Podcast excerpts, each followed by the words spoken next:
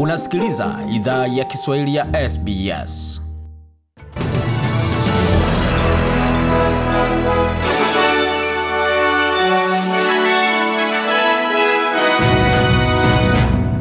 Katika taarifa kamili ambayo tumeandalia, chanjo ya COVID-19 inayoundwa jimboni Victoria itakuwa ya kwanza nchini Australia kutumia teknolojia ya mRNA kufika hatua ya kwanza ya majaribio ya zahanati. Taasisi ya Monash Institute of Pharmaceutical Sciences itatengeza dozi za chanjo kwa majaribio ambayo inatarajiwa kuanza baadaye mwaka huu.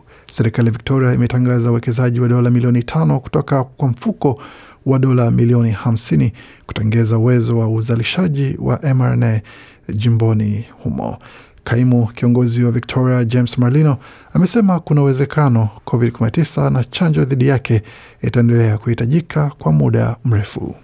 But the bottom line is we can never ever be in a situation Anasema la muhimu ni kwamba tustahili kuwa katika hali ambako hatuna uwezo wa kutengeneza chanjo katika janga. Hatustahili kuwa katika hali ambako tunategemea kwa asilimia mia moja upatikanaji wa chanjo duniani. Ndio sababu hii ni hatua muhimu mbele hii leo. Na taarifa ambazo tumeandalia katika jimbo la uh, New South Wales ni kwamba mamlaka wa afya jimboni humo wanahamasisha wakaaji wa wake wafanye vipimo vya COVID-19 baada ya kutambua kesi zingine mpya wikendi hii. Mlipuko katika vitongoji vya mashariki Sydney umeongezeka kwa maambukizi tisa hii leo Jumapili 20 Juni, wakati vizuizi vinawekwa katika maeneo kadhaa ya mji huo.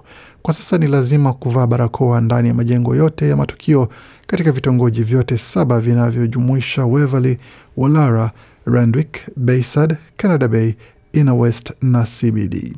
Zaidi ya idadi ya watu 24468 jana Jumamosi walijipimisha, ila afisa mkuu wa afya wa jimbo hilo Dr Kerry Chant amesema mamlaka wanataka onge, ongeza takwimu hizo mara mbili. So we've had a couple of the cases that have clearly been in Bondi Junction. Nasema tumekuwa na kesi kadhaa ambazo ni wazi zimekuwa katika eneo la Bondi Junction wakati kesi za maambukizi zilipotokea, ila hatujaweza kunasa picha hiyo ambako walipitia. Hiyo ina maana maambukizi yalitokea wakati watu walikuwa wakitembea Bondi Junction. Hiyo inatupa wasiwasi. Concern Tukiendelea taarifa zingine ambazo tumeandalia moja kwa moja hadi nchini Brazil ambapo waandamanaji wamejumuika katika mitaa ya Brazil kuonyesha hasira yao kwa jibu la rais wa nchi hiyo kwa janga la coronavirus. Idadi ya vifo vya COVID-19 nchini Brazil kwa sasa vimefika nusu milioni na wakosoaji wengi wamemlaumu rais Jair Bolsonaro. Aline Ribeiro ni mwandamanaji anayepinga serikali. Alikuwa miongoni mwa wanaharakati walioandamana nchini Brazil. Alieleza vyombo vya habari kwamba We're protesting against the genocidal tunaandamana dhidi ya serikali ya uaji wa kimbari wa Bolsonaro ambayo haikununua chanjo na haijafanya chochote kuwalinda watu wake katika mwaka uliopita, alieleza vyombo vya habari kwa ghadhabu kubwa.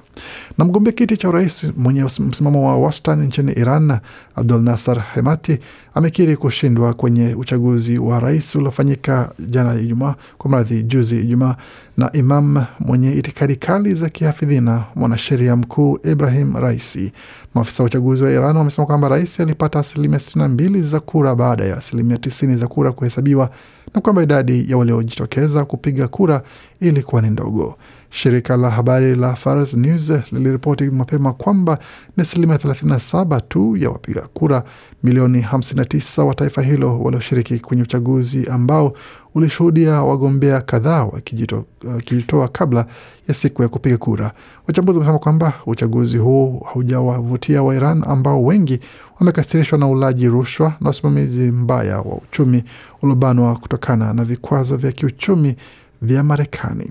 Barani Afrika, waendesha mashtaka nchini Rwanda Alhamisi wameiomba mahakama ya juu nchini humo kumhukumu kifungo cha maisha jela mkosoaji mkuu wa serikali ya Rwanda Paul Rusesabagina kwa tuhuma za ugaidi.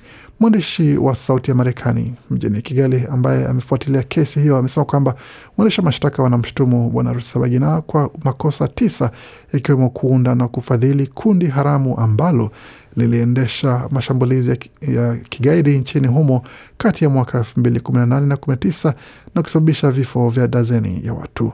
Bwana Rusesabagina hakuwepo mahakamani wakati wa kusikilizwa kesi dhidi yake na watuhumiwa wenzake ishirini na moja. Amekuwa akisusia kufika mahakamani akidai kwamba mahakama za Rwanda hazina mamlaka ya kumfuatilia kwa sababu ya uraia wake wa Ubelgiji na kueleza kuwa mfumo wa sheria wa nchi hiyo hauwezi kumtendea haki kwa sababu hauko huru. Mahakama inatarajiwa kutoa maamuzi yake katika muda usiozidi siku tisini. Tukirejea hapa nchini, wakimbizi walioletwa nchini Australia kutoka vizuizi vya ng'ambo kwa ajili ya matibabu wameanza mgomo wa njaa dhidi ya kuzuiliwa kwao vizuizini. Wakimbizi 14 ambao wako ndani ya makazi ya muda ya uhamiaji mjini Melbourne walianza mgomo wao wa njaa Alhamisi wiki hii.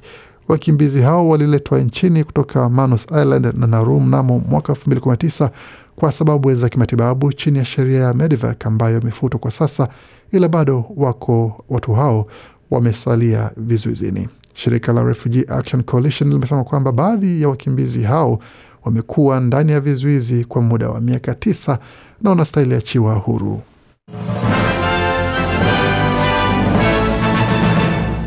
Waendelea kusikiliza idhaa ya Kiswahili ya SBS ukiwa na migodi migirani. Kwa sasa tukiingia moja kwa moja katika viwanja vya michezo, ambapo kwa sasa tukitazama yalojiri katika michezo wikendi hii, katika mchezo wa NRL ambapo mapema hii leo ilikuwa ni mechi kati ya Titans dhidi ya Sea Eagles, ambapo Sea Eagles waliocharaza Titans nyumbani kwao 56 kwa 24 wakati Parramatta Eels waliocharaza Canterbury Bulldogs kwa alama zikiwa ni 36 kwa kumi. Vilevile vile Storm waliwalisha Tigers alama zikiwa ni 66 kwa 16, wakati Dragons wakacharaza Raiders 22 kwa 20. Wakati mchezo wa AFL ni kwamba GWS Giants imepata ushindi wa alama mia na mbili kwa 66 dhidi ya Carlton, wakati North Melbourne wakapata kichapo nyumbani kwao dhidi ya Brisbane alama zikiwa ni 68 kwa 45, wakati Gold Coast wakakubali kichapo kutoka kwa Port Adelaide alama zikiwa ni 81 kwa 31. Katika michezo ya Euro 2020 mechi ambazo imesalia mapema alfajiri leo ilikuwa ni kati ya Uhispania na Poland ambao walichangia goli moja moja, wakati Ujerumani wakakaribisha bingwa watetezi Ureno katika mechi yao mjini Munich na kuwacharaza magoli manne kwa mawili licha ya Ronaldo kufunga goli la kuweka mbele Ureno, basi Wajerumani wenyeji kuweza kuwacharaza nne kwa mbili, magoli mawili yakiwa ni wenyewe kujifunga Ureno. Vilevile vile katika mechi kati ya England na Scotland ilitoka sare ya kutofungana, wakati Hungary na France wakatoka sare ya kufungana moja moja.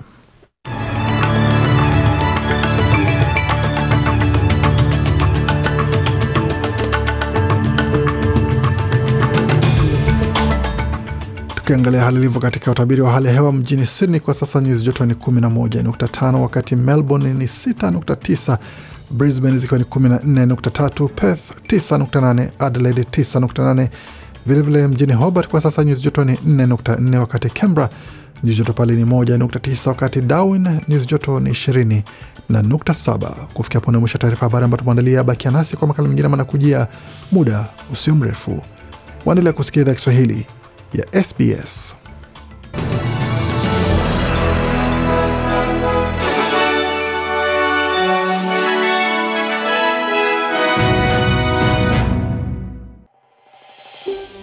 Je, unataka kusikiliza taarifa zingine kama hizi?